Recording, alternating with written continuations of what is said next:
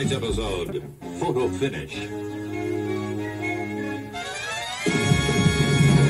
GearWebsites.com is your source for firearms-based playing cards and books. We also have mugs, shirts, and posters with designs that we've made live. Of course, we have patches. Every Friday is Free Patch Friday. We appreciate your support. Thank you for shopping at GearWebsites.com.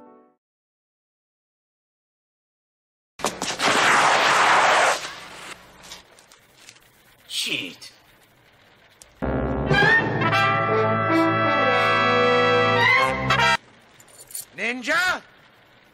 Ninja! Ninja!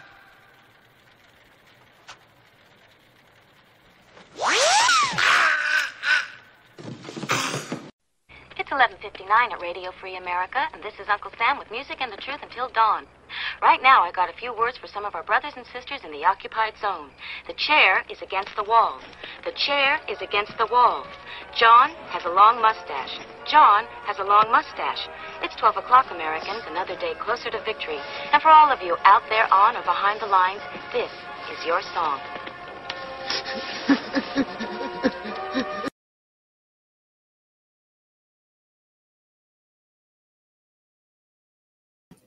And welcome, everybody, to our Daily Gun Show. Come to you live every weeknight at midnight Eastern, and we talk about guns for about an hour. So let's see, we go live at midnight so that we have the time slot to ourselves so that we can go as long as we like. Our goal would be to do a long format show talking about guns with a focus on the Second Amendment. We go live each weeknight, so that means each day of the week we're live. So we have some goals with the show. Each night we have a special, specific topic. On Mondays, we talk about motivation for Second Amendment activists, how to be an activist, why to be an activist, what's worked and what's necessary, what's needed. On Tuesdays, it's all about 2A, look at different things in the Second Amendment. Wednesdays, we have our quiz, take a look at pop culture. Thursdays, it's all about travel and training. Tomorrow, Friday, we'll take a look back at the week and take a look at what other people have been doing that focuses on what our Second Amendment protects. We document, we archive, and hopefully we entertain and have some fun along the way. Today, we're going to have some fun and kind of reminisce. My internet bad? I don't know if I'm disconnecting. I'm going to shut my other computer off here, I guess. My signal thing tells me it's not working real good, so I don't know how the internet's working. Give me some feedback if you would. Smeggy's out there. Gunpowder Beauty was the first one to say hey tonight. Good evening. A bunch of people might be jumping over from Gizzards Gary's chat, who did a chat on a different day of the week than he normally would, because he's heading to the Wanamaker Gun Show in Tulsa. So let's see. We're going to be talking tonight about our firearms tour back in 2012. And I was just thinking about that trip. And we did go to Tulsa in 2012, but I don't think I was going to the gun show. I may have known about the gun show, but you know, the gun show only happens twice a year, and I forget what time of year we went through there. It might have been October. So we missed the gun show for sure. But we did go to Tulsa, so we'll talk about that when we get to that point in the tour. So I don't know if anybody wants to join in tonight. I'll put a link to the co-hosts, I guess. We'll see if anybody wants to if anybody's awake this late. It's only 9 o'clock for the Pacifics. It's midnight for the Easterns, and everybody in between has different times. So I'm talking and typing as I talk here. I'm going to head over to where I let the co-hosts have a link if they want. And we'll chat about, whoa, that didn't work. We'll chat about the trip from 2000. What's going on here? All right. That's how it's going to be. That's how it's going to be. So I'm going to bring up our co-host, Sharon, and then I'll stand behind that screen. There we go. I'll jump back here. And what we're taking a look at here is, of course, this video Let's see. Let's start a poll up for anybody that jumps in this evening. What should the poll be? I'm going to make it, were you around watching our adventures in 2012? That'll be the question. It's been a while since I've asked people how long they've been around, because we've been doing this for a while and not that many people have been around the whole time. So we started out in like 1997, for crying out loud. But we started doing the gun websites thing in 2004. But curious to see how many people were around since 2012. Yep, since then and before. Then it can be yes, around that time. How about an option around not quite that long, or got here more recently? All right, let's try that. See if anybody wants to answer that poll. How long you've been watching our adventures? Since 2012 or longer? Since around that time? Since not that long, or just got here recently? All right. Wood, summer of 2017, he's saying, I think.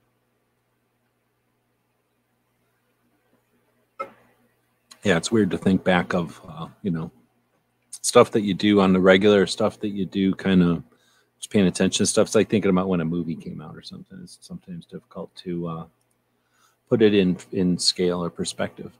So that's the poll that's going. We'll see what people say out of that. But we're going to head over. I guess this is the Instagram. There's nothing really to look at there. Is Instagram a thing back then? No, it wasn't. So I wasn't using Instagram. Let's see. So we're going to go to gunshowloopholetour.com, where I've got all the stuff from our various tours. If we go to the main page of the whole place, it's gun shops all week, gun shows on weekends. That's our goal. When I can finally pay off the bills from the last tours and then figure out how to do the tours and not go into debt, that'll be my goal. Get back on the road, check out gun shops all week long as I drive to gun shows on weekends. And I'll get that figured out. I'll dial that in. And then we'll be doing that again. That gives us an ability to do what our goal is here, an honest look at firearms in the USA. So there's lots of people that are in the industry and want to tell you how great guns are because they want to sell you another one. There's people who have some political agenda and guns are one of their pawns. They got to tell you how good guns are because, you know, they think you like guns and they want to be your friend or whatever. See, I just lost my internet. Or am I still connected? Then there's people who hate guns, of course. And then there's people who are in the middle and they don't pay attention at all. People that got no passion and no interest. What do you want them to narrate anything? They're boring. What are they going to tell you? Oh, guns exist. Guns are okay. Here's a gun, right? Like they're boring. So then there's people that hate guns.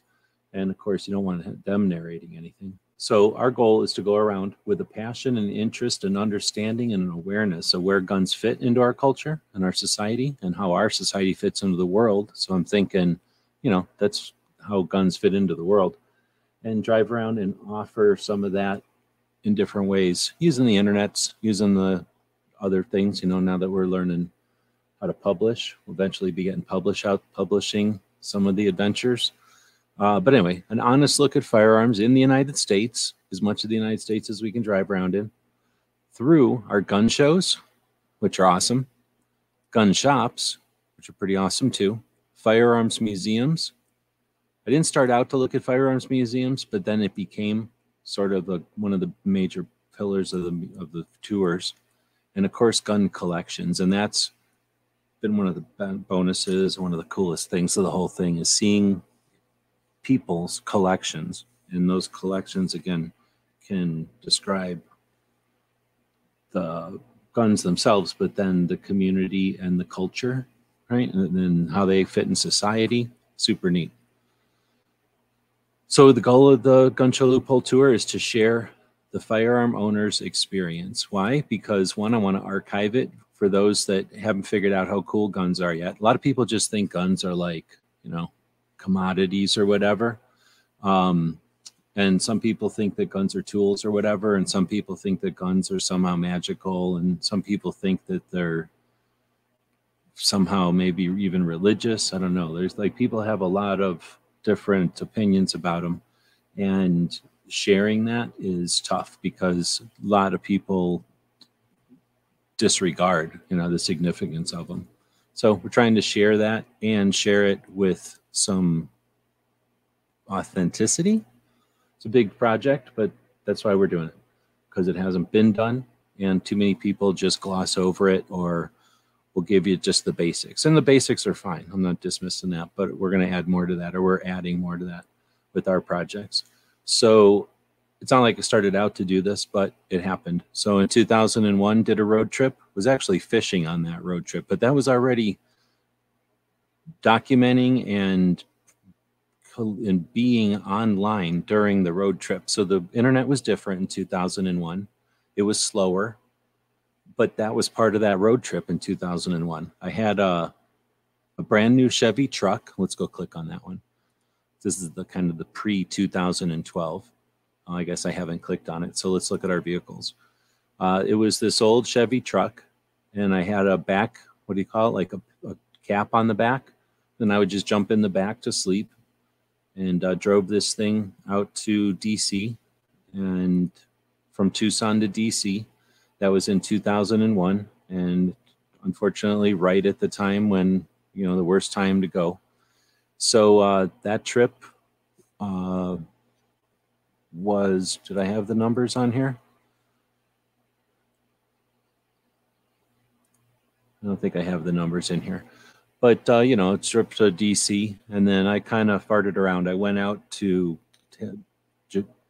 Tallahassee, whatever that town is in Florida, that's at the top of Florida, wherever I-10 ends in. So I took I-10 all the way east and then went north. It was a pretty good trip. I should get maps on these things. Oh, that's a pretty good thing. I'll put maps on each of these pages.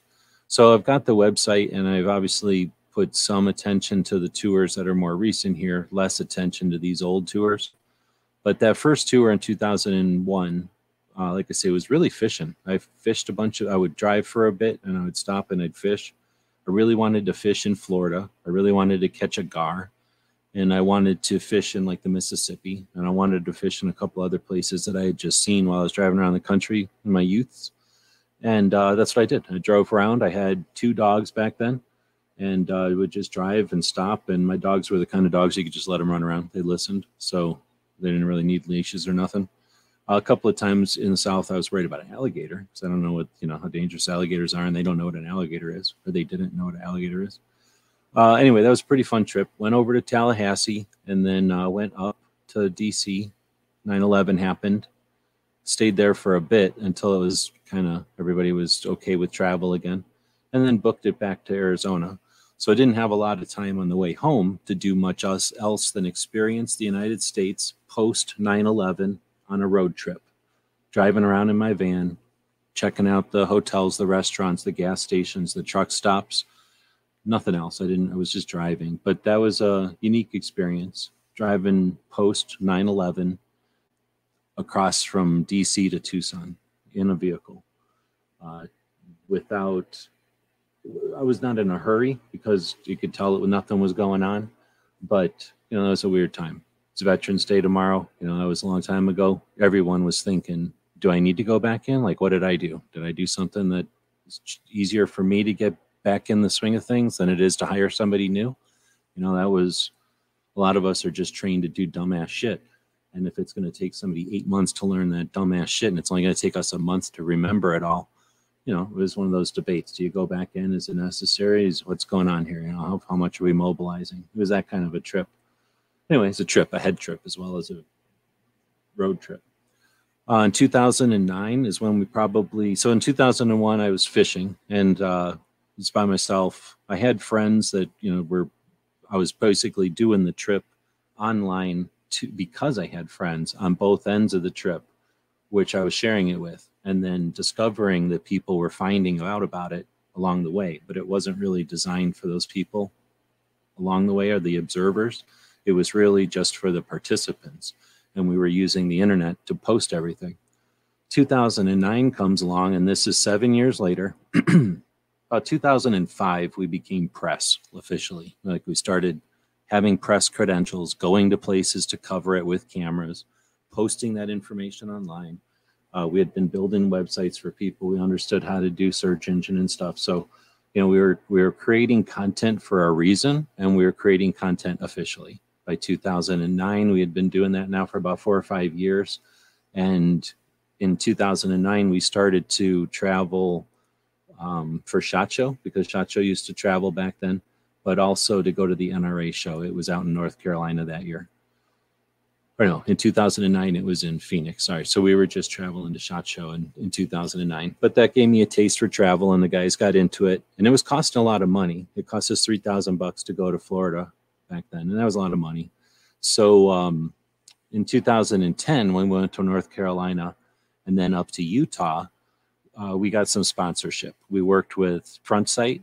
That was an organization out of Nevada that has had a... Well, it's bankrupt now. It had a real up and down reputation, I guess, in the industry. It was developed as a ripoff. We all know what it's like when a ripoff happens. It was a ripoff of Gunsite, but in a different way. So it was a bigger, more, I'm going to say, cheesy and more corporate version of Gunsite. It was a larger facility which would allow more people through. It offered a lesser curriculum based off the main curriculum, literally a carbon copy, but because they had more people going through, more graduates means potential for less quality and more people of less quality, right? Like, if only a few bad people can get through Gunsite, if any, some bad people could get through Front Sight, and that meant there was bad graduates from Gunsite, bad graduates from Front Sight. So it had not a great reputation. We had been working with Front Sight since, I guess 2006, and by 2010, I was they were on my nerves. I understood where they stood, and I didn't want to be associated with them unless, like, there was some reason to be. So that's where I was like, well, I tell you what, you want to help us get to NRA show? Then let's talk. And they went, yeah, here's some money. And I was like, oh, snap, it's that easy to get money. So we got, two of us went to NRA show, and I didn't like that. I really didn't like it. So that's when I stopped doing sponsorship. We went to NRA, and I don't want to get too far into it because they were not really talking about 2010. I'll do 2010 some other time, so it's not really SHOT Show, it's NRA show. But that's where we learned that media people can be a-holes, especially to each other. And there's people that fear the next. They fear whoever's coming along next. And, you know, we were young. So we were young, we were able, we had accomplished quite a bit by 2010. And when we hit the scene, there was people that did not like that. The writers, let's say, the people that were from television and from writing. And we had some conflicts when we were trying to collaborate with them. And it was shitty. And it was shitty to pay a lot of money to go have that experience. It would have been much better to have that experience in Phoenix the year before. We had a pretty good experience in Phoenix the year before because we weren't trying to collaborate. So that was our first attempt. Actually, shit, now that I'm thinking about it, there was two other ways that we tried to collaborate with fucking YouTubers. Sorry, YouTubers are assholes. And that's when we first started to learn it, is in 2010. Actually, I totally forgot about them. But I was thinking more of the female organization at the time. I'm not here to bitch about that, but there was some organizations that were, I guess they still technically still exist. They were new, and they just did not start. They did not grow friendly or pleasantly, and we had to experience that, and it cost quite a bunch of money to experience that. So that was an experience of paying to get some harsh reality, let's put it that way. Some, you know, when you're talking about the last generation, they played different games, they played in the different ballparks, so they they just, they were a little bit more rough and tumble, and people may be rough and tumble now, and I just don't know it, but they were less, everybody was, and it was like more of them were, and it was a little more, there was less veiled. Is that the way I say it? So we get to 2011 and then 2012, and somewhere in there I met Haas.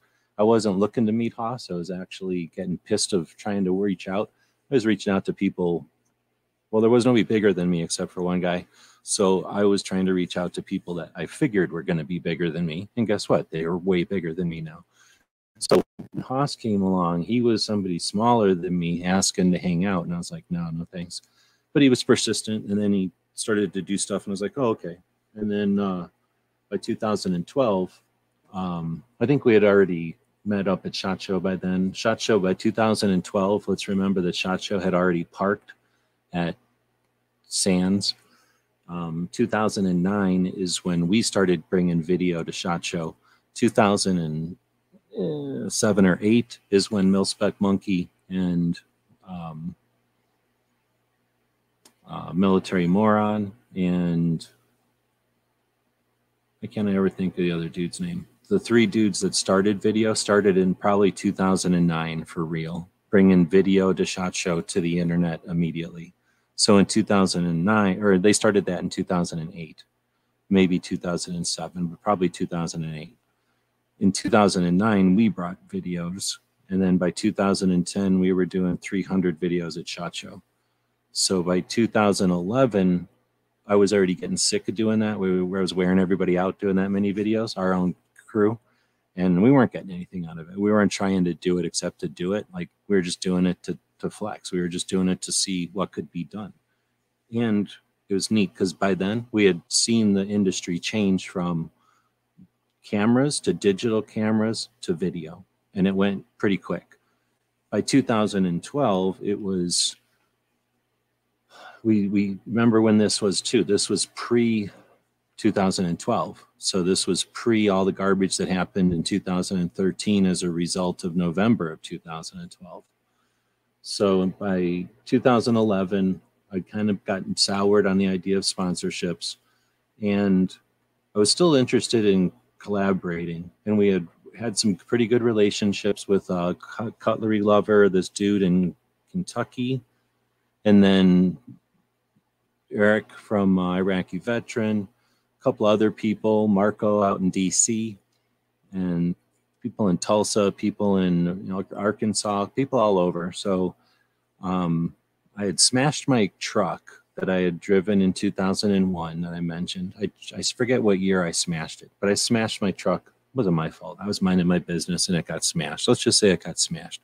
So I was sick of driving around my smashed truck, and I couldn't take my smashed truck to Vegas, and I needed to get something else. So I think in 2011, I took all the money I had gotten from YouTube, which at the time I thought was a bunch of money. It was a couple of grand, and bought a cop car. I bought a cop car from Albuquerque, and that's the thumbnail of this thing. We're going to jump into the 2012 page here now.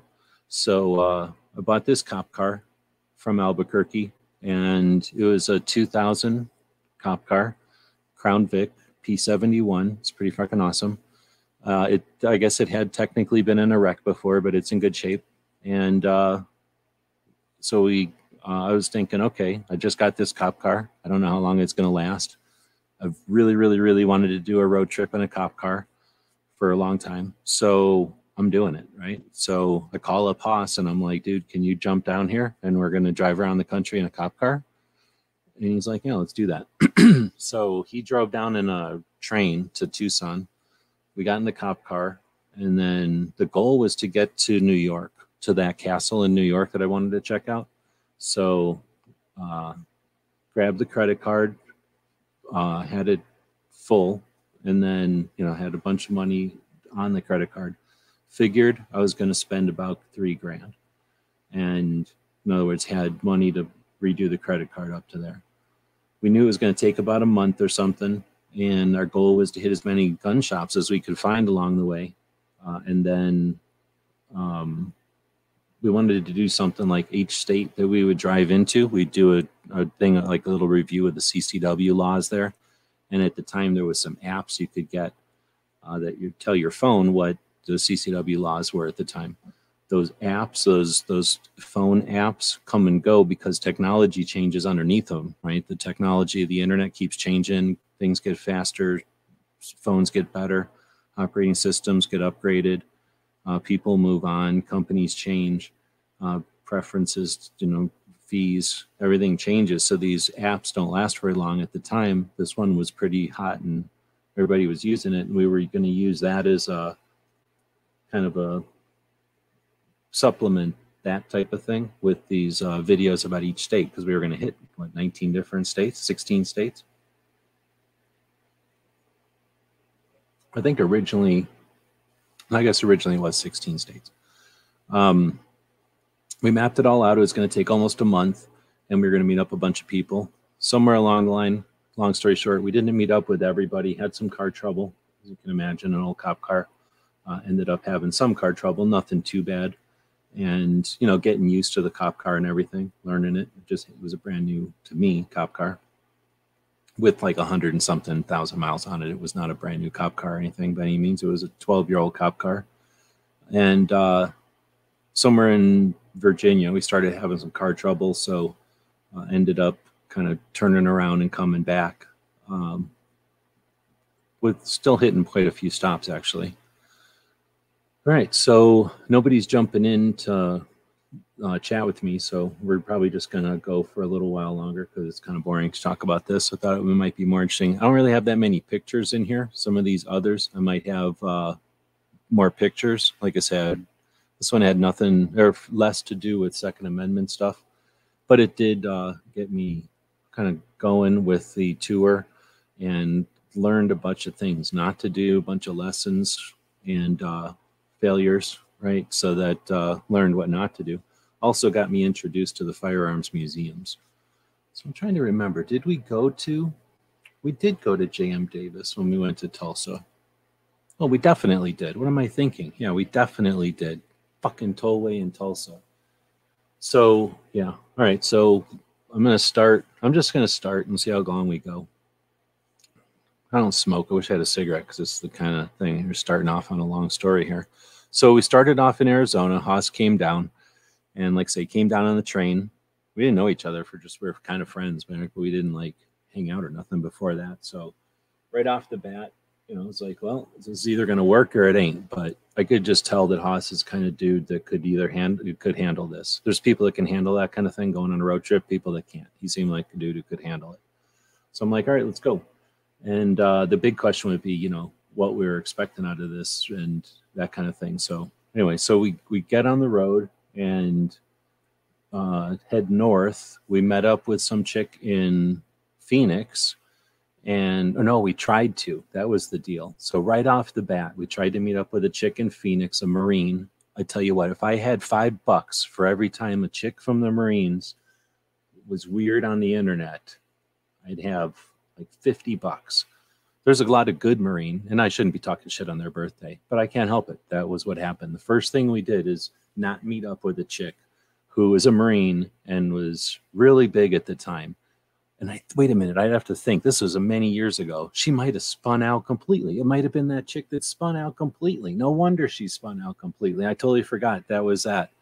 So, all right, right off the bat, we leave Phoenix or Tucson. Phoenix is an hour or something away back then. Well, still back then, it was still an hour or something away. And do meet up with some other guy, some guy who was doing a job where he drove around in some crazy looking robot that would reach down. You'd drive slowly over a bridge and this thing would reach down underneath and do the like a feel up underneath the bridge and see if everything's okie dokie under there. Real creepy little robot that would reach up underneath and feel a bridge. Really creepy. But anyway, that was some kind of infrastructure system. So it was neat to talk to that guy for a bit. Right off the bat, though, we started setting a pace of like driving an hour and farting around for 4 hours. So it's not going to be a good road trip pace. We booked up into going north. I didn't know about the Red Dawn gun, but we drove right past where the Red Dawn RPKs are for rent. we went up, did a little cutoff, drove around, did some shortcuts and stuff because this was Arizona. Booked over to Albuquerque and had some fun driving to Albuquerque, trying to remember what I should talk about and what I shouldn't talk about. Smeggy's joining us. Thanks for joining. So we just got into New Mexico. It's the middle of the night, and we're booking, and that's where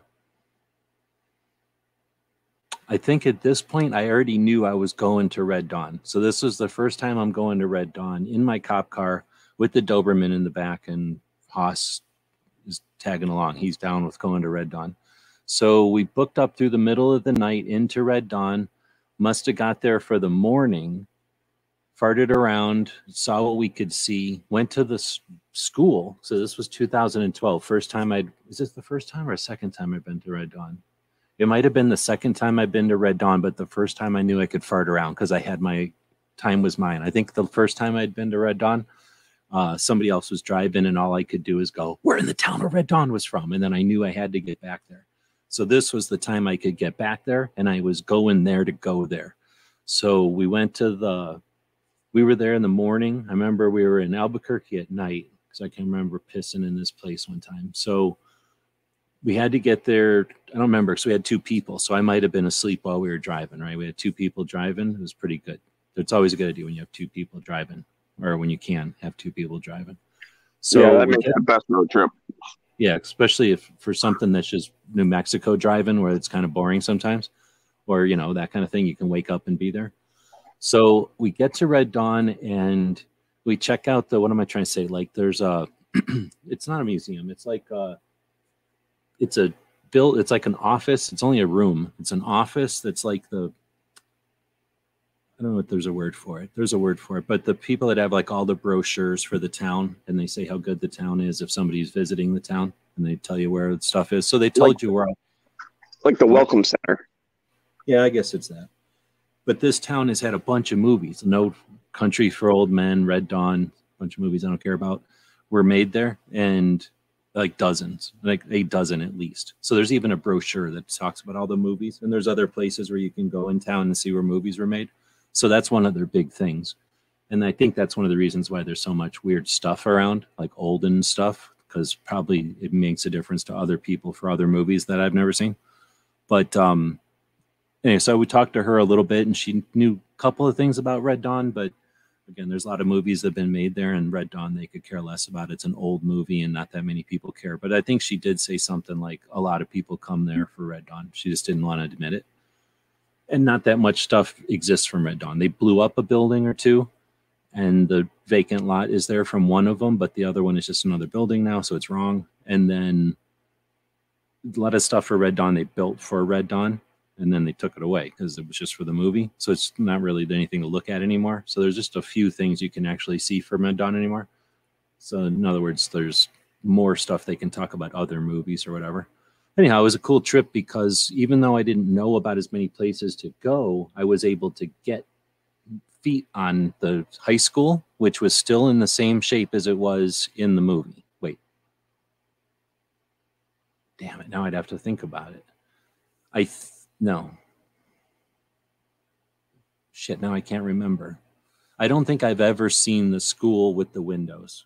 I don't think I've ever seen it. I think I'm tripping myself out. I think the school, you know how when they come in and the paratroopers just shoot the windows of PKMs in the beginning, and the kids are looking out the window and everything, those windows were all boarded up. Probably, I don't know why, because it's pointing west. It would make no sense. If they pointed south, I could see boarding them up because it would be like a heat thing, but they're pointed west. So by the time the kids are getting out of school, there's sun's barely hitting them.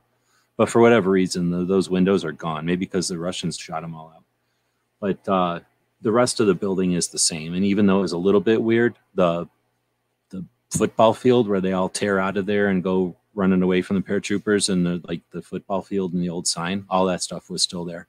And we could just drive around. So I got pictures of the Doberman in that football field, and we could just go anywhere. I think I've been there twice since then where you could still go to the high school.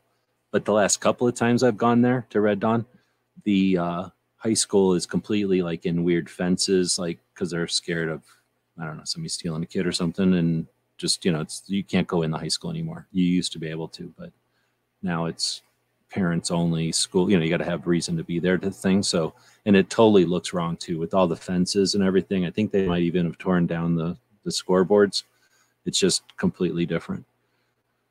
That was pretty much all we saw though, because that's all I knew about. And that's all the lady could tell us about. So she didn't tell us about a couple of other things. So we booked out of there. We didn't know what we didn't know. We leave Red Dawn, and already we're off to a good start because we're having a good time, made pretty good progress. I've done other road trips with friends before, and they turned out to just be like, hey, let's stop here and get drunk, or like, let's stop here and fart around. And then we're there for 3 days when we should have been on the road for 4 days or something, right? So we started out having a pretty good pace and everything. Got through the rest of New Mexico, got through Texas, got into Oklahoma, and that's where we were going to start meeting up with people. My goal was to meet up with a couple of AK builders that I knew. So two of them were there in the Tulsa area. And I think that's when one of my AK friends told me about the museum, I think. So when we got to Tulsa in the middle of the night, my first experience, well, not my first experience with that Tulsa tollway, but my first experience trying to stop at that exit for the museum, I missed the exit, and there was a cop going the other way. I can still remember, because otherwise I probably would have just slowed down and backed up and not missed the exit, right? Because I missed the exit, and I think we must have had phones that could tell us this, because there was a cop going the other way, so I wasn't going to slow down and try to back up on a tollway, even though it was like, let's say, 2 a.m. There was nobody else on the tollway except us and the patrol guy. But I was in Oklahoma with Arizona plates in a cop car, and I'm not going to, let's just say I wasn't going to stop. And at 2 a.m. doing weird driving stuff, they'll assume you're drunk. Yeah, exactly. Like, there's no reason for them to not jump across and stop me or whatever. So, and I had no idea. But then as soon as we get past there, we figure out, oh, it's 16 miles to the next exit. And then you have to drive 16 miles back. So it was going to be 32 miles. Thank you, Oklahoma. Assholes. So we get 16 miles down the highway. We weren't having a great time because Haas was like, dude, you should have just backed up. And I'm like, yeah, okay. I figured that out about 2 miles past the exit, though. You know what I mean? So there's nothing I could do. So it was one of those kind of evenings. We are both super tired. We get to the place where you can turn around, which I guess is somewhere by Snob now. But you get off. I don't think you had to pay to get off, but maybe you had to pay to get off. And that was like a quarter or something. And we figure, okay, you're going to have to pay to get off on the other end, and we'll pay with $1 because there's a person at the other end. That's the other reason I was scared to back up and everything, I think, is because there was a person on the exit that we're trying to get to, like a human. And the other ones, it's just a little robot basket. So I'm pretty sure, if I'm remembering right, we got off the highway, and a cop car is weird because it's on the ground. I'm used to a van where you're looking down at robot baskets, and in the cop car, you're like having to throw money up in the air somehow and then over into the basket or whatever. And I think I missed a quarter or something, and I'm like, fuck. And I like, all of a sudden we're out of quarters, and I threw the last quarter on the ground. I couldn't find the quarter. We had to like stop and move and back up to like open the door and like get out. You know, a cop car door is like a wing on an airplane. So you can't just open it. Anyhow, so it was an ordeal to get off the tollway 16 miles down. We go across, get back on. They want whatever it is, 25 cents or 50 cents because, you know, stupid tollway. I think I was just like, I'm hopefully this is long enough or whatever. I think we got to the point where like we just threw 25 cents in there and left. We're like, whatever. There's no way I'm going to find any more change. And come on, there's nobody even around. And there wasn't even an arm. It was just a robot basket, and they wanted 45 cents or something, or 50 cents. And we had like 30 cents or something, mainly because I had lost a quarter at the other one, right? It was just a mess. So we get back 16 miles later and get off the highway. And I think it was something like, I give the lady $2, and she's like, oh, don't worry about it. Those machines are busted. Nobody even tells, you know, most people don't even pay them. Thanks, lady. So anyway, it was a big mess. We get off, we get there, go to the museum. It's awesome. Now we're headed to, we went to a couple of different tours, like I said, Tromix and Firing Line. Firing Line told us about a casino on the way over to Missouri. So did that, and then, you know, checked out the restaurant at the casino, which is a nice thing when you're on a trip, you know, because usually casinos have pretty awesome food for a decent price. Went into Missouri, went back down into Arkansas. I had just got two kind of interviews, tours of manufacturers in Oklahoma, right? We had gotten the kind of the museum tour and whatnot in Tulsa. So I don't know if it was like, I can't remember anymore, but basically Haas was like, I'm going to get us a tour. And I'm like, all right, do it. So somewhere in there, he called around when we were in Tulsa, I think while we were in with Tromix or something, he's calling around and he knew Chris Costa. So he calls Costa or Costa calls him back, I guess, and goes, hey, you guys go to Nighthawk. So we're like, fuck yeah. So now we're going to, what is that? Berryville, Arkansas. Well, there ain't no straight line in Arkansas. Even rulers are crooked in Arkansas. So you go into Missouri and then you go down into Arkansas and then you go all over the place and then you finally get to Berryville. So we got to Berryville at like 4 in the morning or something, and we took like, we call those kind of showers in the bathroom of the McDonald's. It's one of the first times I've been in a McDonald's in decades too. Haas was cool. He didn't care at all that we didn't go to McDonald's because I don't eat McDonald's and shit like that. So we did okay. I mean, we didn't eat the same foods at all, but I didn't have to go to McDonald's at all. But we did go to McDonald's because it was the only place open in Berryville. Took like showers in the bathroom kind of thing. Got over to the place. I think we can talk about it now. They've already moved their location. So Nighthawk comes from the other one in that same town, Wilson, right? So some of the gunsmiths, from my understand, left Wilson for whatever reason, started up their own place, and they started it in a like a storage facility where you have like a hallway with garage doors going down it and then garage size rooms, right? Like in a long, long building. Well, that's where they set up shop. So the offices were at the front where the office would be. And then the first couple, I think, were like leather storage or something. And then the next maybe 6 of these bays were gunsmiths. And Nighthawk's thing is one gunsmith, one gun, or one gun, one gunsmith, or something like that. So each gunsmith takes the raw parts, looks at the build list that the customer wanted, and builds that gun. And they build every part of it. So they have really nice workstations, and in each of these bays had different gunsmiths. And then going down the right side, it would be like the, I mean, I don't remember the order anymore, but it would be like the, somebody doing holsters or leather work, somebody building slings. They did shotguns and stuff. So if somebody was working, 2 or 3 of the bays were working on shotguns and different parts of the shotgun processes. Somebody was doing like parkerizing. So all the different processes and departments were in these different rooms going down this hallway. And they had a Boston Terrier and a couple other dogs that were running the hallways and just were people that worked there. And the dogs would come in and out of their offices or whatever down into this main hallway. It was so awesome. So we get there at like, I'm just going to say 5 in the morning or something, when they're kind of open up and the bosses are hanging out, and they give us like they're super friendly, super nice people. I mean, they didn't give us no guns or nothing, but they're super nice.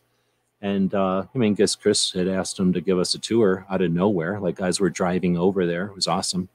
And they go, yeah, sure, no problem. So they're giving us this tour, and they're just cool as hell. Like they're just getting up and, you know, getting ready to start working. And they're like, hey guys, talk to this guy who's new and let this guy take pictures of your shit or whatever.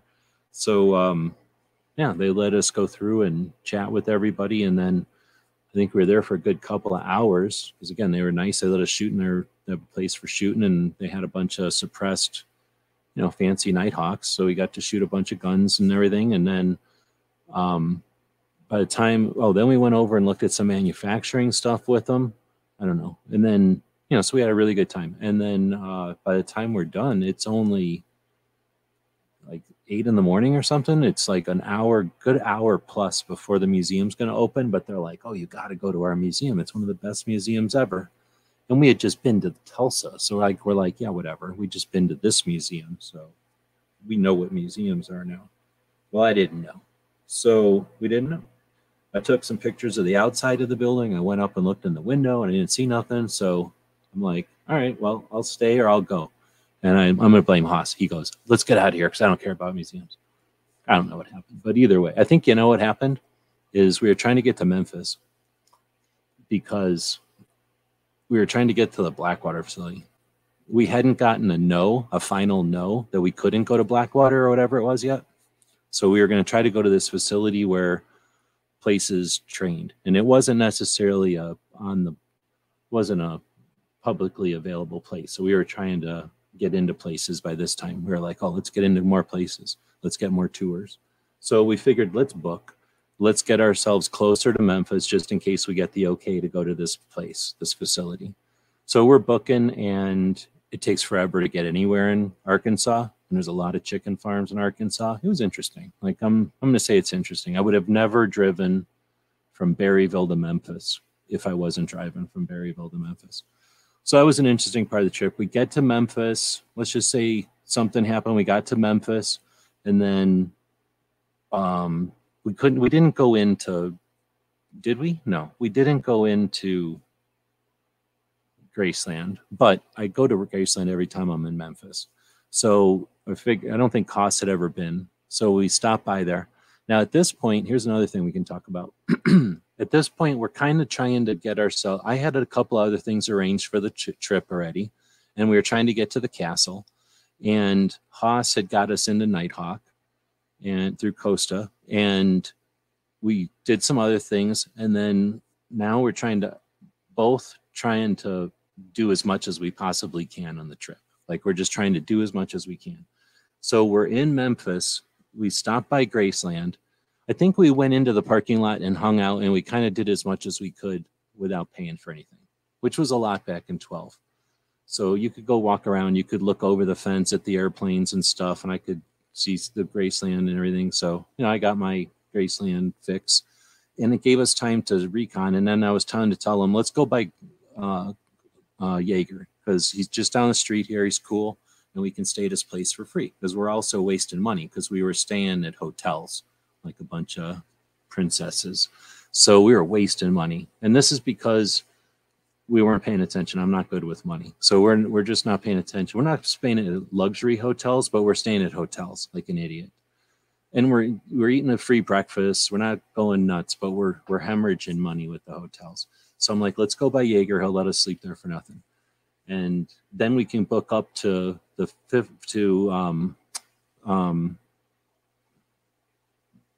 Campbell, and I forget what it is, Brigadier Quartermaster and ATS Tactical. We wanted to go to ATS Tactical and get a tour, a nylon manufacturer out front in Fort Campbell. So I was like, let's go by Yeager, because he's like right south of there. So Haas hated Yeager. He's like, oh, hell no, I'm not going up by him. He didn't know him, but he knew this other guy who hated him. So he's like, oh no, I don't want to go by him. And I'm like, look, dude, unless you're going to pay for the hotel, I'm going to go to Yeager's, and you can go pay for some hotel. So I call Yeager. He's like, yeah, of course, come by. So we go. I'm like, dude, just go. You'll see what I'm talking about. You'll be fine. We get there. Long story short, I won't get into it. We had a great time. Yeager's a good dude, was a good dude. And Haas and him became really good friends. Haas was away in the training, all the operator stuff. And it was perfect for when they were trying to get people there to be part of it and everything. So it worked out really well. We had a freaking great time in Tennessee. So we hung out with Yeager. He let us stay at the place, and there was between classes and everything. So we were literally the only ones there, him and his family. And then we booked up to Campbell, checked out ATS, had a great tour, chatted with them. See, we weren't really trying to create relationships and blah, blah, blah. We were just exploring the community and sharing. Like, we were trying to figure out how to get video, figure out how to take pictures, figure out ideally how to like edit while we're on driving and stuff like that. So, I mean, it didn't work because we were in a cop car. That's why I got a van now, because it didn't work in a cop car. You can't sit in the passenger seat of a cop car and edit videos. It ain't going to work. You could probably sit in the back of an ambulance and edit videos while somebody else is driving. And that would be awesome. But so anyway, we're trying to do that kind of stuff, trying to figure it out. I have a thing to do over by Dollywood, and we've got time. Yeager goes, why don't you guys go by Barrett? I'm like, okay, sounds good to me. I mean, I could take it or leave it. It's Barrett. Sounds cool, though. I mean, I'm never going to buy a Barrett, but I'll go look at how they're made. So we go over to, is that Knoxville, Nashville? I forget which one's which. All of the towns in Tennessee look the same to me. But whatever the first one is there, I forget what it is. Is it Nashville? Which one's on the left?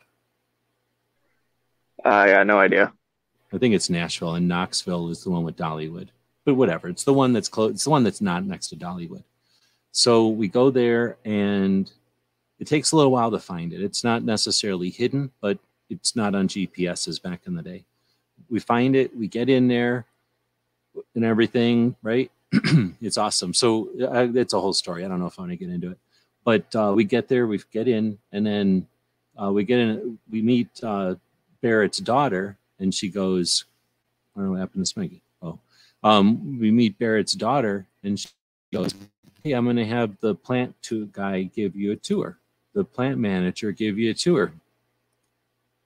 And then, so I'm like, okay, go into his office, and he's like, blah, blah, blah. And he's like, who the hell are you guys? Like, nobody gets to do this tour. It was awesome. So we got the rundown that like, nobody gets to do this tour. And he's like, but whoever the hell you are, you're here. So let's take this tour. The only thing that sucks is it's one of these, I've been on a couple of tours like this. When they do ITAR stuff, you can't take pictures in there. So we couldn't take any pictures or nothing, but we got a deluxe tour of the Barrett place. It was freaking great. My dog's been in the Barrett facility and everything. It's awesome. We got to hang out. It was just awesome. So, you know, seeing them all, it's neat. Just everything about it is awesome. We get out of there and we're just stoked. We go to the other one, Knoxville, I guess, and went to Dollywood. Well, not really to Dollywood, but down to Smoky Mountain Knife Works, which is the same thing. So Haas gets to see some Smoky Mountain Knife Works. So this is 2012, right? I forget whenever, you know, how Marines are. This is their birthday, so we have to be nice to them. But Marines, you know, they have some secret handshake or whatever. They can always tell when there's another Marine around. So whenever Arlie Emery would be at SHOT Show, somewhere in there, I don't know when. I didn't have to watch him. Haas and Arlie Emery hung out and met each other. And then we're in Smoky Mountain Knife Works in 2012 in like October. And Arlie Emery's standing there. We're like walking around, and Haas had never been to Smoky Mountain Knife Works before. I hadn't been since I was a little kid, and it was in a new building and everything. So I'm exploring this crazy new multi-level building. I think it's the building it's in now still. And, you know, we're running all around looking at this place and just going nuts. And we were killing time because my next appointment was we had to kill time for it. So I was like, perfect. Let's hang out at Smoky Mountain Knife Works, right? And we meet Arlie Emery standing there looking at knives. And then he turns around and he goes, oh, hey, Haas, or something like that. Like, I swear to shit, he goes, oh, hey, Haas. Like, he remembered Haas from just hanging out with him at SHOT Show. That was pretty epic. He didn't remember me. He might have been like, oh, hey, because I kind of snuck into SHOT Show one year, 2007. I snuck into SHOT Show one year and got autographed with him way before the rest of the place opened. But so he may have remembered me from that, but I can't imagine why he would. But he definitely remembered Haas, and it was pretty neat because they got their little Marine handshake. So that was a whole nother story. So then we leave that place, the Smoky Mountain Knife Works, head up to meet with Bojay and Dottie, and they are the people that their German engineer that fixed up the AA-12 full auto shotgun. The whole reason to take the trip was to get to the museum because I could go past Bojay and Dottie. Two of the coolest people I've ever met. We're in Tennessee. I had seen What's-His-Face shoot the AA-12 one time. And I was like, well, I'm on YouTube. I could shoot an AA-12 also.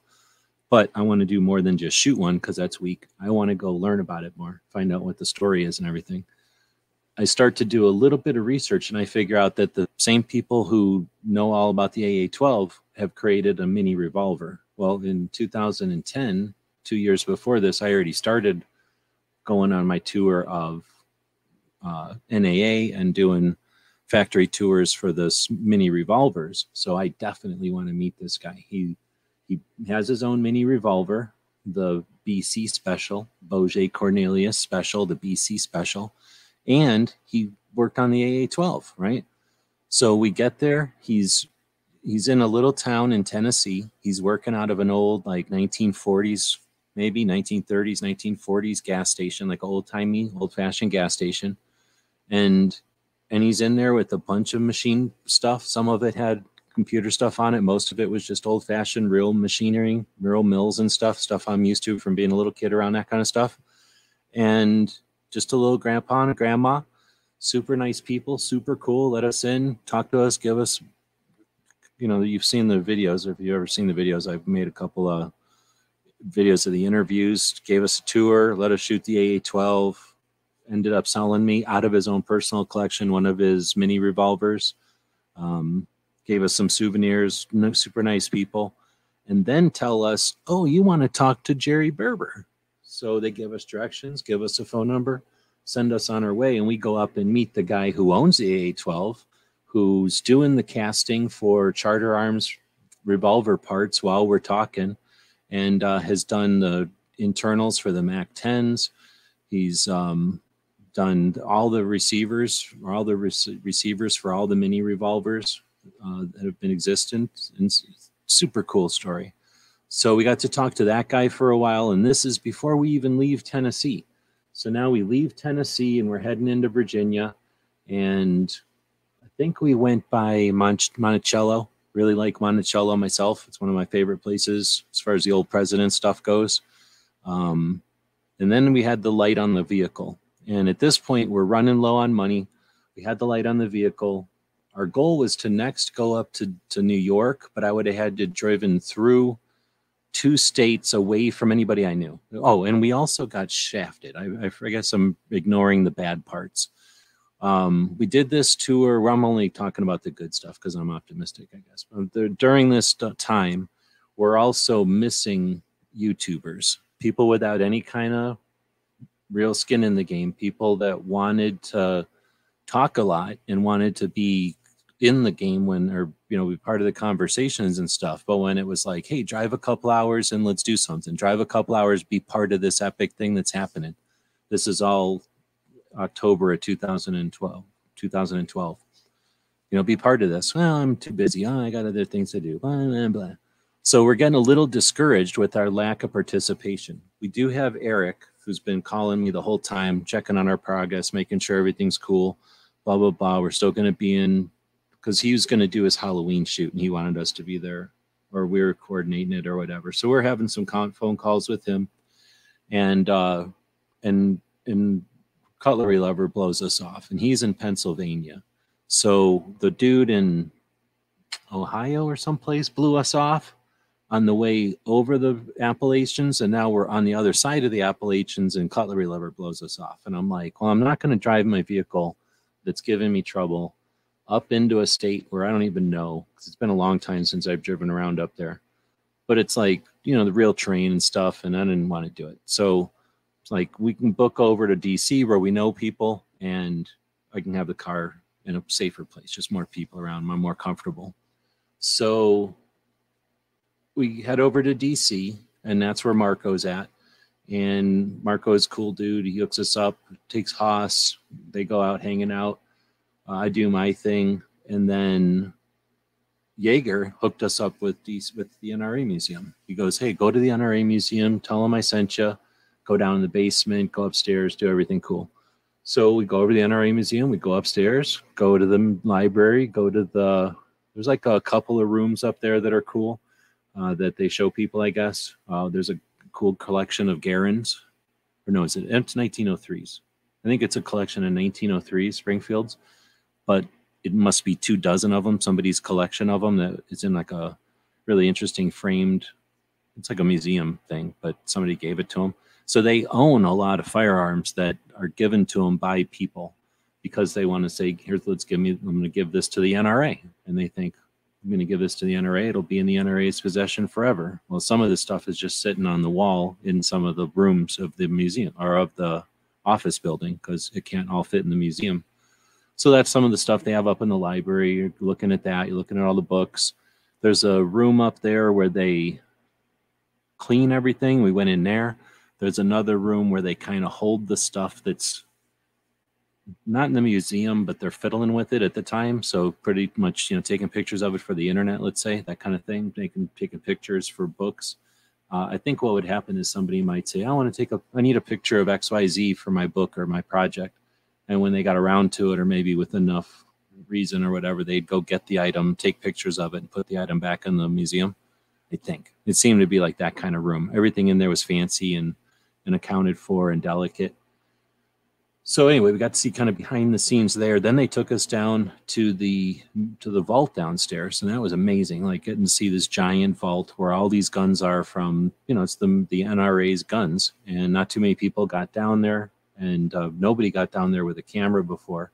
So Marco and Haas and I got to hang out down there and look around and just see a bunch of stuff. They were in the process of getting a bunch of guns together for the museum that they were creating in Missouri, the sporting museum. So it was kind of full with all the boxes and stuff that were getting packed, but it was, you know, it was, what's the word? It was like weeding out the collection because a lot of the stuff was being moved, but because it was in the process, it was also more clutter. So anyhow, it was kind of cool to be able to get down there. We didn't quite get our run of the place, which would have been awesome, but we did get to hang out there for quite a while. So we got back up, or we got out of there. We got said goodbye to Marco, headed back to Tennessee, and that's when we went down to Chattanooga and hung out with Artisan Tony. He hooked us up and put us in the Chattanooga Choo Choo Hotel, which is a bunch of trains. It's Chattanooga Choo Choo. So he put us up in one of there. I got a bunch of pictures of the dog hanging out in the fancy old train furniture from back in the day. They'd let you have your dog in there. So that was pretty cool. Got to sleep in the Chattanooga Choo Choo and woke up, hung out with Tony. He took us to eat, showed us a bunch of stuff in Chattanooga, took us to a couple of gun shops, a couple of surplus stores. Then we went to a museum, the Fuller Collection at the Chickamauga Battlefield, I think it's south of Chattanooga. It might be in Georgia. And then Haas wanted to see some rocks or something really bad that, I don't know, something from Georgia. So went to some hill, looked at some rocks, looked at some cannons up there. Tony might have bought us lunch. I forget. I think he bought us some fancy lunch after that. And then we booked south into Atlanta and hung out by the Glock factory, went down by Eric's place. What is it? Moss Pond. Met up with Barry was still kicking. And hanging out there, Eric had like hours before he would have been off of work. And we were just, you know, being able to see Moss Pond was pretty cool, hanging out in there, kind of figuring out the scale and how the place was laid out. They had a lot of cool guns. So I was looking at like the Bowers. They had two different Bowers in the shop at the time. And it was just fascinating. It is a nice shop, right? It's a cool shop. And then while I'm farting around, they got a law hanging off the ceiling because this is Georgia and they probably got a lot more different military bases and stuff, right? They got a law, perfect law, really, really nice law hanging off the ceiling. So I'm like, what's the deal on that? And it was $100, which is insane because out here you can't even find a law for winning that. And this was one of the best law, the best condition laws since the ones we shot, like in basic, you know, like the ones you'd fucking throw away. Like this was in good condition. So I go, how much is that thing? And they're like, $100. I'm like, well, I'll buy that. So Barry goes up on the thing, grabs it off the ceiling, and I buy my law off of Barry. So they might have given me a discount even, I forget. They probably gave me a discount, right? I can't remember. I'm sure I got a discount, though. We were still hanging around, went upstairs, hung out up there, did some cool stuff. Eric's a good dude. And then, you know, we were bothering him, basically, you know, wasting his time. We didn't want to get him in trouble hanging out at his job too long. So booked out of there, hung out at a bunch of other gun shops in that area. He hooked us up with where to go check out a couple of surplus stores that were cool, really cool surplus stores. I did. I've actually bought a couple of things at those surplus stores now that I'm thinking about it. And then finally hooked up with Eric. He was off for a couple of days, I think, after that. He showed us where to hang out at a hotel again because we're hemorrhaging money near where he's at. Or was. I don't know. He probably moved by now. But then we went to some place where he shot. Well, at the time where he shot at. I don't know if he shoots at the same place all the time. But went out to the place where he shoots at and then kind of watched him set up and then shoot a chunk of his Halloween video, which was nuts. He spent like, I don't know, $500, if I remember right, on ammo and tannerite and soda and pumpkins and crap to shoot. Spent half a day setting it all up and everything. A good half a day, like as much time as anybody spends just going to the range. They spent just setting it all up, thinking it out, planning it out. And I guess we were there for them shooting it and everything. So, you know, and then shot it all. And, you know, we're listening to, or we're, you know, having conversations about what he's doing. But when you're creating content, you're also talking about cameras and you're talking about strategies and you're talking about stuff. So it was pretty fun hanging out and just chalking shop, I guess you could say. And then talking about some bigger stuff, some other stuff that was happening, this network shit that was going on. And then we didn't know what was right around the corner. This was October of 2012.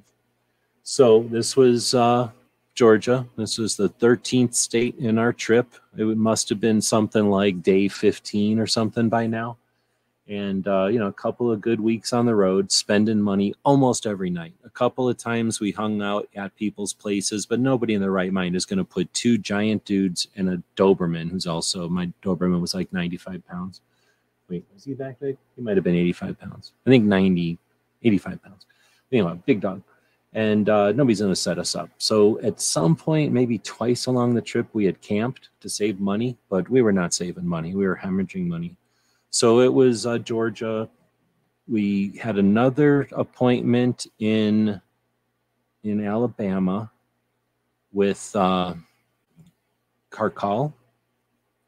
and the people that import the Steyr Augs and the Steyrs. So met up with them, got to check out a bunch of gun shops in that area in Alabama, and then cut across Mississippi back into Tennessee, and then I guess Mississippi and Louisiana. Back into Tennessee, what am I saying, Tennessee? Back into Texas, across Texas, across New Mexico, back into Arizona. Most of that last part of the trip was hauling ass because we was running out of money and, you know, faster get home, faster start editing video and stuff. We get home from this thing and the thing in Connecticut happens. So that had happened, and it was all unfolding. So horrible things happen, but you don't know the future. So no one knows what's about to happen. Everybody is still kind of doing life as normal. One of the things that was happening in the mix of 2012 was Hickok had shot some pumpkins at some point. I forget when he shot the pumpkins, probably 2011, I guess, Halloween. Would that make sense? And whenever he shot some pumpkins, that went the equivalent of going viral on news channels. And news channels show the same thing if they like it. So they showed his pumpkin shooting pretty much everywhere, which gave him, he went from some amount of followers to all of the followers. And since he was in Tennessee, just a few miles north of, let's say, near the people who were already in the video game industry making serious income, the video game agents, the video game networks said, hey, let's go find out what's going on with guns. And then Obama said, well, here's 20 executive actions. And then that turned into a whole thing. So this trip that we took was right at the beginning of a crazy amount of growth, disruption, and changes in the industry, in the gun industry, in the YouTube community, in the gun community, in society. Obama decided to just say, you know what, we're going after guns. And that changed a lot of stuff. In 2012, the brace was invented. right? And people were seeing that as, think about what it would be like to be on the other end of the pistol brace when it was first invented and brought to the scene. SHOT Show 2012 was Obama's executive actions, and SIG has a brace on an AR pistol that the ATF says you can shoulder. That was the time that was the era that we ended the trip. I had joined a network like an asshole idiot. Don't join a network, it's my recommendation. And I didn't know what to do with my video because everything I put up on the internet on YouTube would have been the network's property. So that turned into a whole thing. So lots to talk about with this thing. That was sort of the itinerary, sort of the recap of some of the adventures. Turned out that at the end of it all, Haas had been smarter than I, even though he's a Marine. He had edited and scheduled, posted and scheduled, I don't know how many, let's say 2 weeks worth of videos. So the whole time we were on the trip, Haas had videos firing up and going live. If he was sitting in the passenger seat, he was able to talk to people on their comments or whatever. I should mention on this 6,000 miles, 21 days, 16 states, we only lost cell coverage between Yeager's place and Fort Campbell when we dipped down into some river there and right back out, and the internet came back. So we missed internet for just a moment, dipping down into some river valley in Tennessee, or on the Tennessee, Kentucky. Oh, you know what? It's probably that valley. I never even thought about it. It's probably the river that is between Tennessee and Kentucky. Is that the Ohio River? It's probably that river. I never even thought about it, but we had to go right past that border. Anyhow, so somewhere in there, lost internet. And then basically, let's just say eastern New Mexico somewhere. I think we lost internet because it was in the middle of nowhere. And that was coming back from Red Dawn place. So middle of nowhere and not on a highway. But otherwise, we had internet the entire time. And Haas had his videos firing off like every so often on a regular basis. I pretty much, as soon as I hit the road, no more videos. I do a lot of live stuff, and I just don't do a lot of produced videos, so I had no videos posting the whole time. So I got back, and my internet, my YouTube revenue had effectively been turned off for the 21 days we were gone, which means I got back to no check from YouTube that month, and it wasn't paying all the bills or anything, but it was paying some bills. So instead of having any income, I had no income. And then, or I had lost a month's worth of income and done nothing to get ready for Christmas, because that was in October is when you should be making your videos to edit in November and post in December. So it was kind of shitty timing, but you can't see the future. You can only do stuff, and then sometimes it lays down nicely with the rest of world events, and sometimes it does not. We were still able to do the tour. I'm trying to think. I think we had one flat tire, no other, knocking on two different kinds of wood here, no other kind of trouble as far as engine trouble or anything like that. I'm trying to think. Maybe we did. Sometimes you lose a water heater or like a starter and you forget about it because you just fix it in the parking lot. Maybe something like that happened. I know that kind of stuff happens. I didn't write it down, or I don't remember it if it did. But I do remember changing like a water heater in the cop car once. But, you know, on a 350, well, on that thing, it's a Ford motor. I don't know what they're called, but, you know, they're all easy to work on. So otherwise, though, you know, just tires maybe. One of the issues we had was we left the place, we left Tucson with the trunk full, but the back seat completely empty. And we were going to leave the back seat completely empty for the dog. And for the most part, we were able to do that. But the trunk got absolutely full. I'm guessing Haas must have sent back probably 2 duffel bags worth of stuff to Tucson. And I don't think I had to send anything, but I did not buy anywhere near as much stuff as I would have bought if we would have had a bigger vehicle or more planning on having more empty space when we left. Well, let's see. I think I'm probably missing some stuff. Like I say, there's a lot to it, and other elements. You know, I haven't even brought up cameras or the tech, other than the the fact that we had internet. But it was a great tour, in retrospect and in the grand scheme of things. Probably would change a couple of things, but I'm definitely glad we took it. I'm going to go over and take a look at the poll over here. We're around watching our adventures back in 2012. Only 8% of people said yes and before. 25% said around that time, which is actually quite a few people. That's about a third of the people have been around since 2012. Then a third of you said not quite that long. And then a third have said got here more recently. Well, I'm going to say end to that poll, and welcome to everybody, no matter how long you've been around. We're using the internet to have conversations, to share and to archive the community.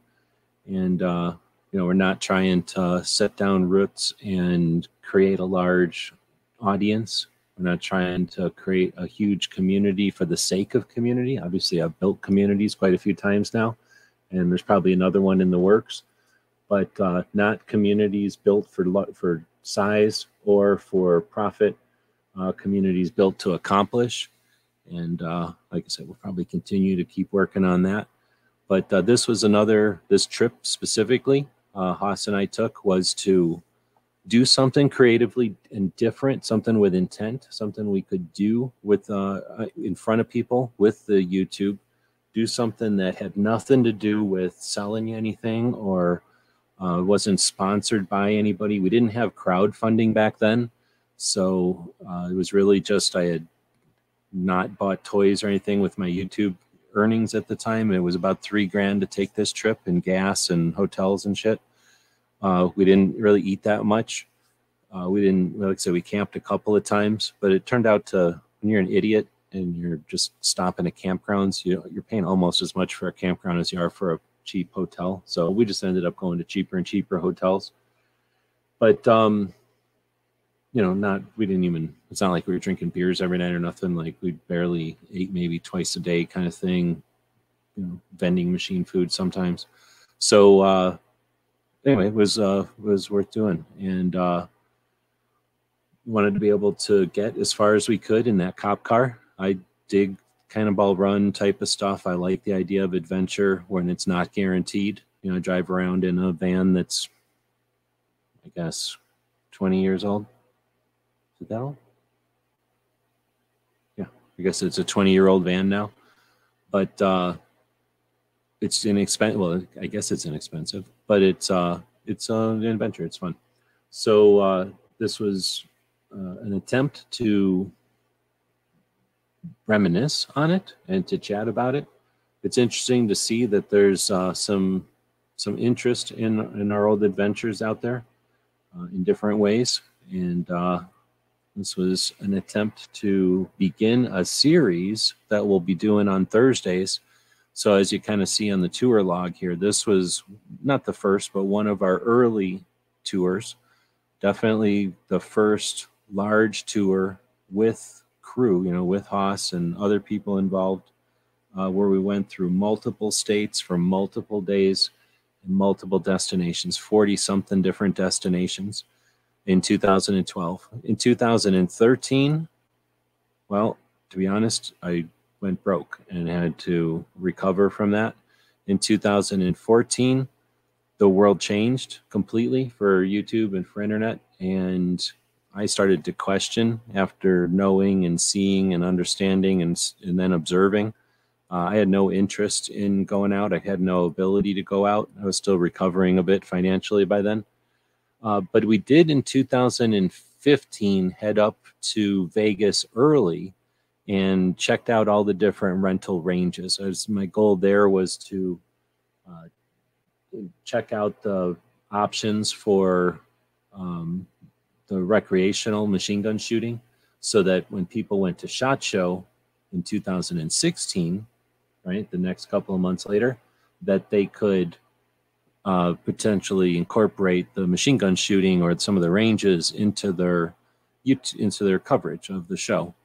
So in other words, we took a couple of years, well, a year to recover with the industry, and the industry exploded in 2013 and 14. And I took a year there to recover from the change. You know, that's when also when 2013 is when Gun Channels was created and when Every Second Matters was created. So in 2014, I wasn't on the road as much as, you know, monitoring and building community there.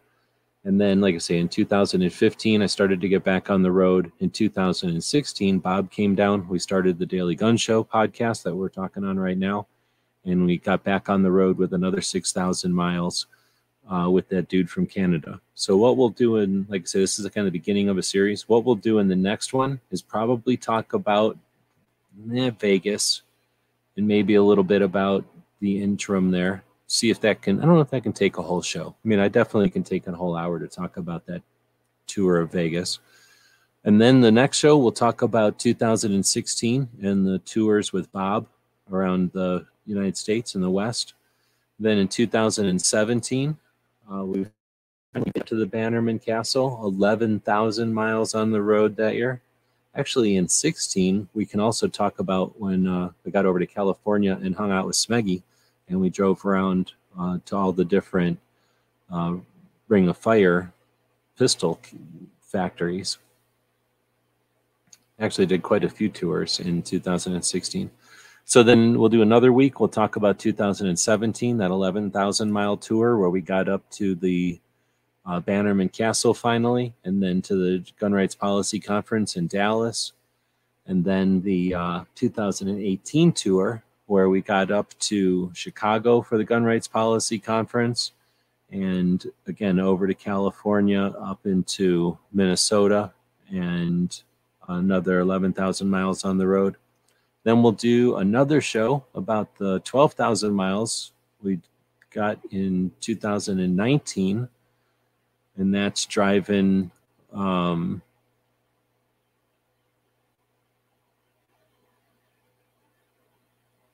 snap. I was going to say, how did I get 11,000 miles? That's because I went back to D.C. for the D.C. the D.C. rally. Holy shit, I forgot about the D.C. rally. Yep.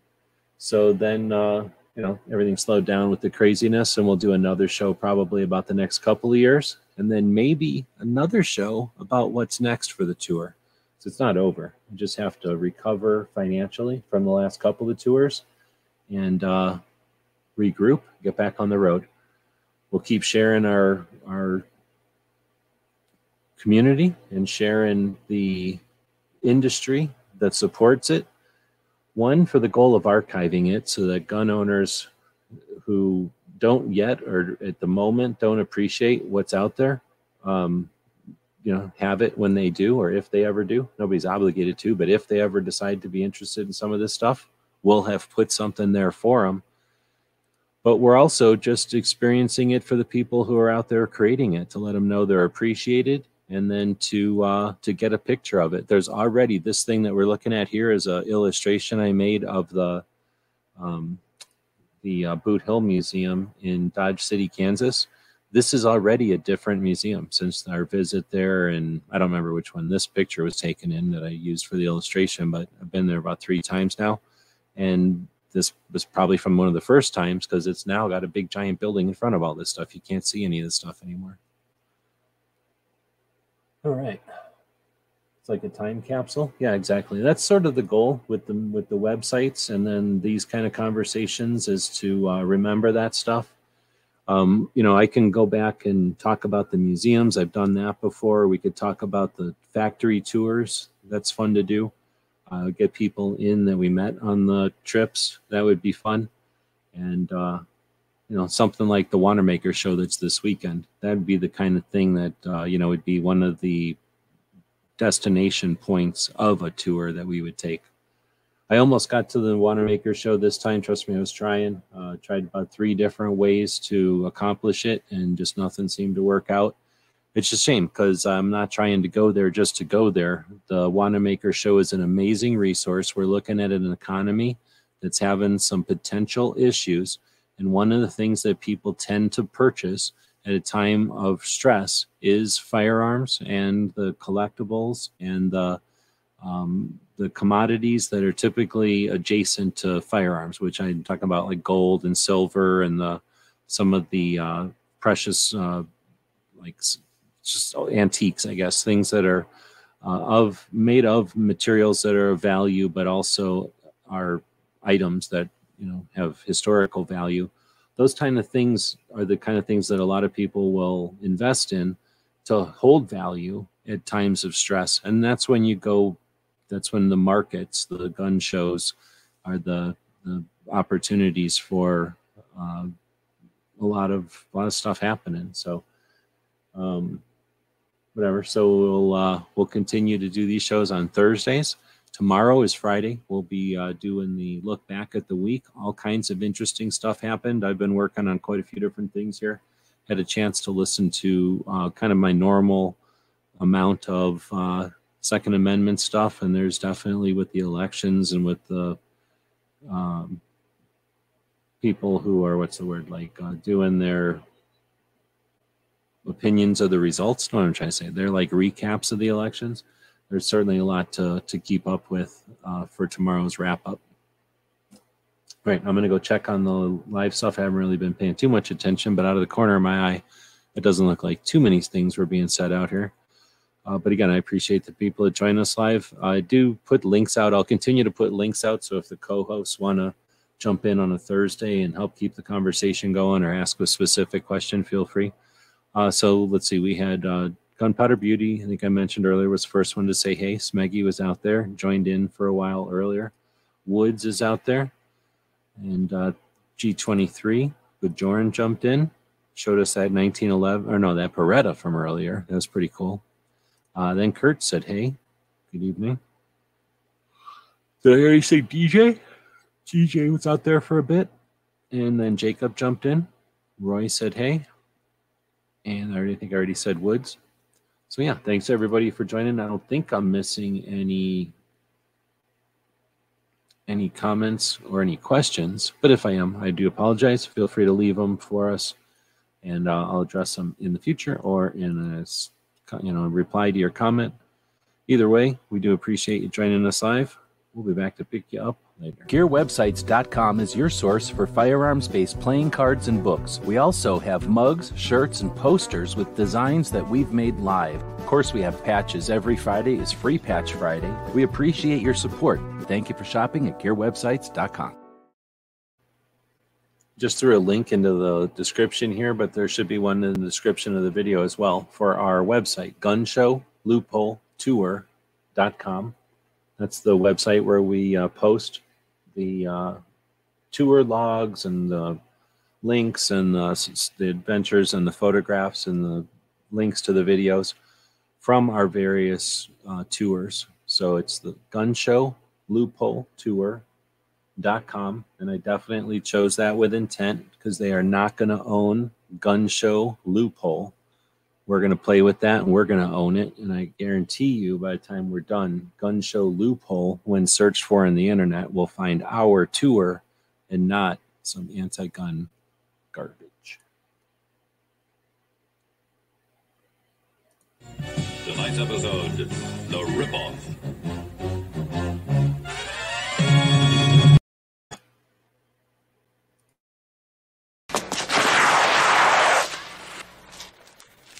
Shit.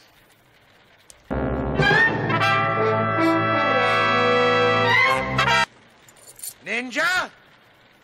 Ninja!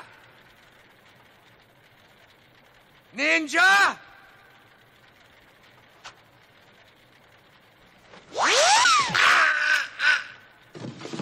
Thank you for supporting our projects. If you'd like to buy us a cup of coffee, check out our Patreon channel. The guys and gals at gunwebsites.com encourage you to take a CCW class every year, practice at least once a month, and carry every day. Thank you for watching gunwebsites.com.